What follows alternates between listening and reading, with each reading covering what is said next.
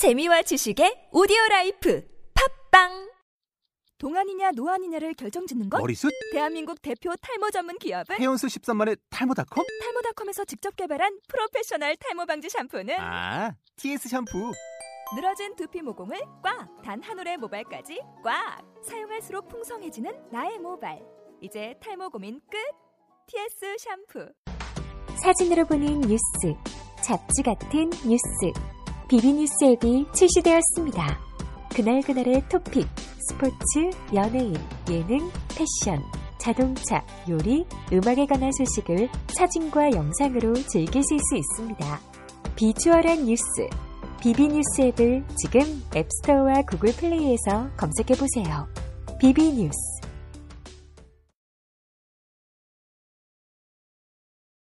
수탉 이효석 지음 낭독 최한석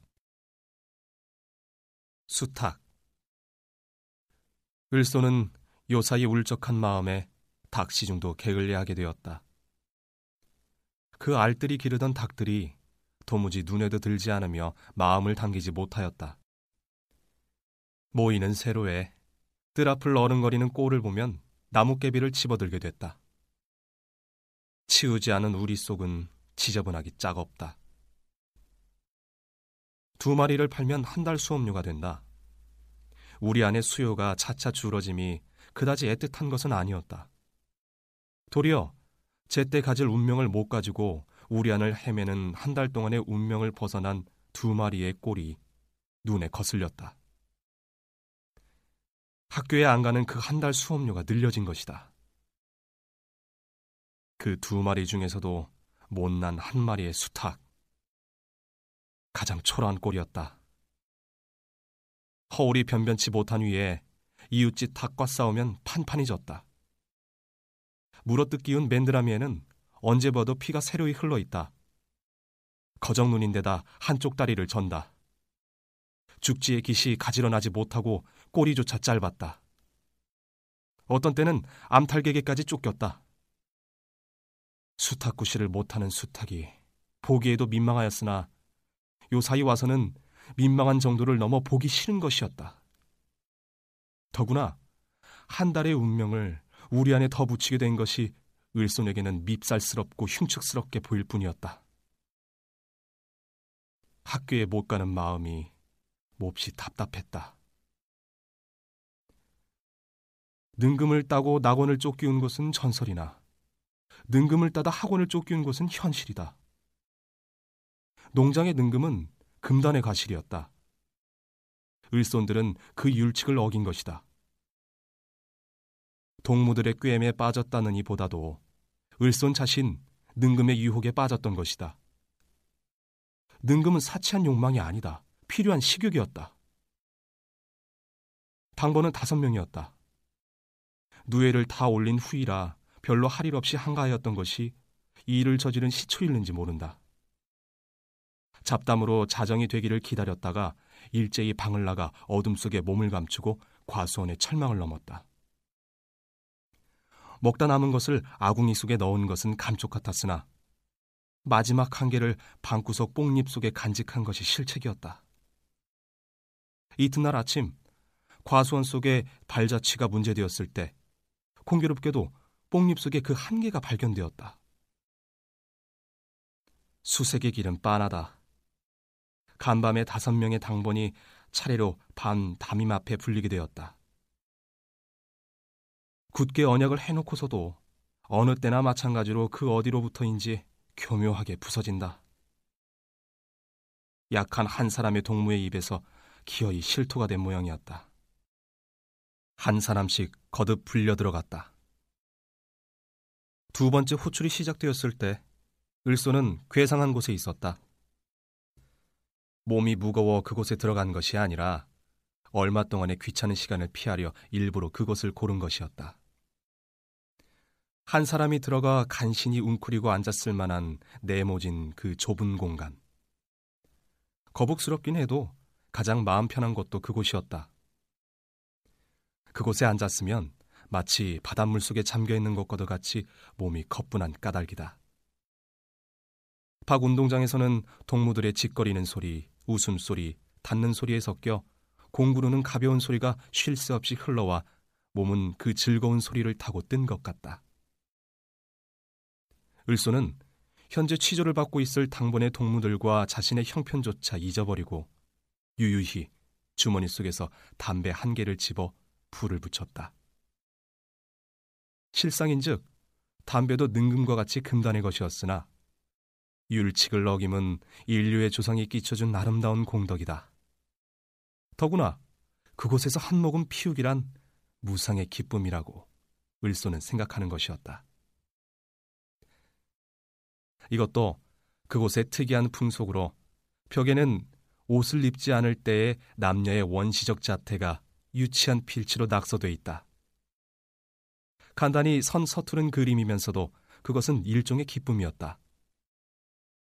을손도 알 수 없는 유혹을 받아 주머니 속에서 무딘 연필을 찾아 향기로운 담배 연기를 길게 뿜으면서 상상을 기울여 그림을 그리기 시작했다. 능금을 먹은 위에 담배를 피우며 낙서를 하며 위반을 거듭하는 동안에 을소는 문득 학교가 싫은 생각이 불현듯이 들었다. 가령 학교에서 능금을 딴 제자를 문초한 교사가 일단 집에 돌아갔을 때 이웃집 밭에 능금을 딴 어린 아들을 무슨 방법으로 처벌할 것이며 그 자신 능금을 따단 소년 시대를 추억할 때 어떤 감상과 반성이 생길 것인가?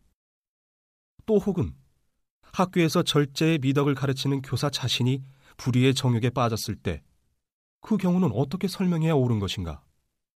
마치 십계명을 설교하는 목사 자신이 간음의 죄에 신음하는 것과도 흡사한 그 경우를 가깝게 생각하여 특수한 과학과 기술을 배워야 그것을 이용할 자신의 농토조차 없는 형편이 아닌가.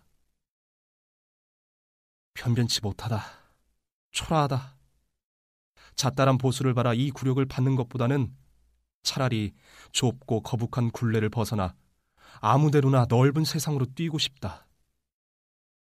을손의 생각은 고삐를 놓은 말같이 그칠 바를 몰랐다. 아마도 오래된 듯하다.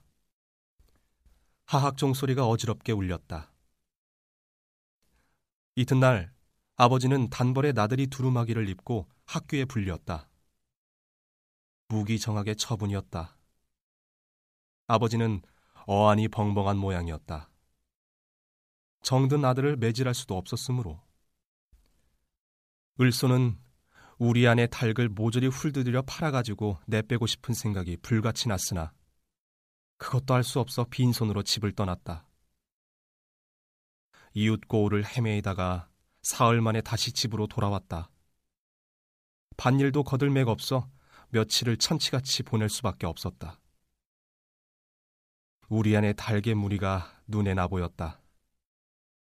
가운데서도 못난 수탉의 꼴은 한층 초라하다. 고추장에 밥을 비벼 먹여도 이웃집 달개에 치는 가련한 신세가 보기에도 안타까웠다. 못난 수탉, 내 꼴이 아닌가? 을소는 화가 버럭 났다. 한가한 판이라 복녀와는 자주 만날 수 있는 처지였으나 겸연쩍은 마음에 도리어 주저되었다.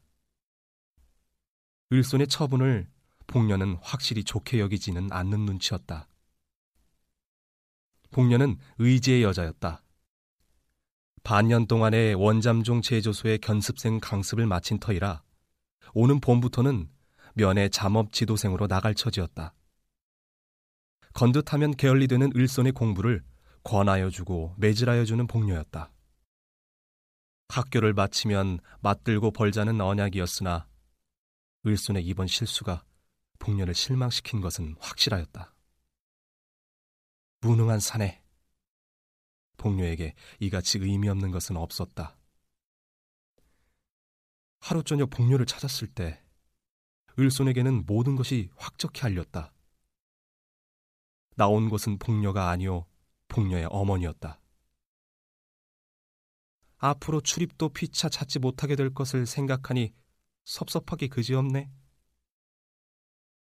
뜻을 몰라 우두커니 서 있으려니 복녀의 어머니는 말을 이었다.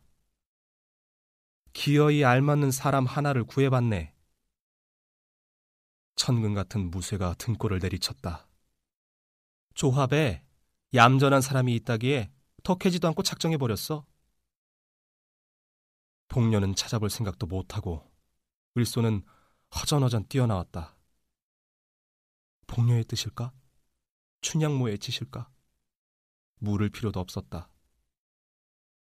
눈앞이 어둡고 천지가 헐어지는 것 같았다. 며칠 동안은 눈에 아무것도 어리우지 않았다. 앙상한 밤송이 같은 현실. 한 달이 넘어도 학교에서는 복교의 통지가 없다. 저녁 때였다. 닭이 우리 안에 들어 각각 잠자리를 차지하였을 때 마을 갔던 수탈기 어슬어슬 돌아왔다. 또 싸움 모양이었다. 찢어진 맨드라미에는 피가 생생하고 퉁겨진 죽지의 깃이 거꾸로 뻗쳤다. 다리를 저는 것은 일반이나 걸어오는 방향이 단전치 못하다. 자세히 보니 눈이 한쪽 찌그러진 것이었다. 감긴 눈으로 피가 흘러 털을 물들였다. 참혹한 꼴이었다. 측은한 생각은 금시의 미움의 감정으로 변하였다. 을소는 불같은 화가 버럭 났다. 그 꼴을 하고 살아서는 못해! 살기를 띤 손이 부르르 떨렸다. 손에 잡히는 것을 되고 말고 달개게 던졌다. 공칙하게도 명중되어 순간 다리를 뻗고 푸득거리는 꼴에서 을소는 시선을 피해버렸다. 끊었다, 이었다 하는 가엾은 비명이 을손의 오장을 뒤흔들어 놓는 듯 했다. 낭독 최한석 연출 이진수 녹음 캐릭스 스튜디오 편집 오보미 제작 홍영준 수탁 이효석 지음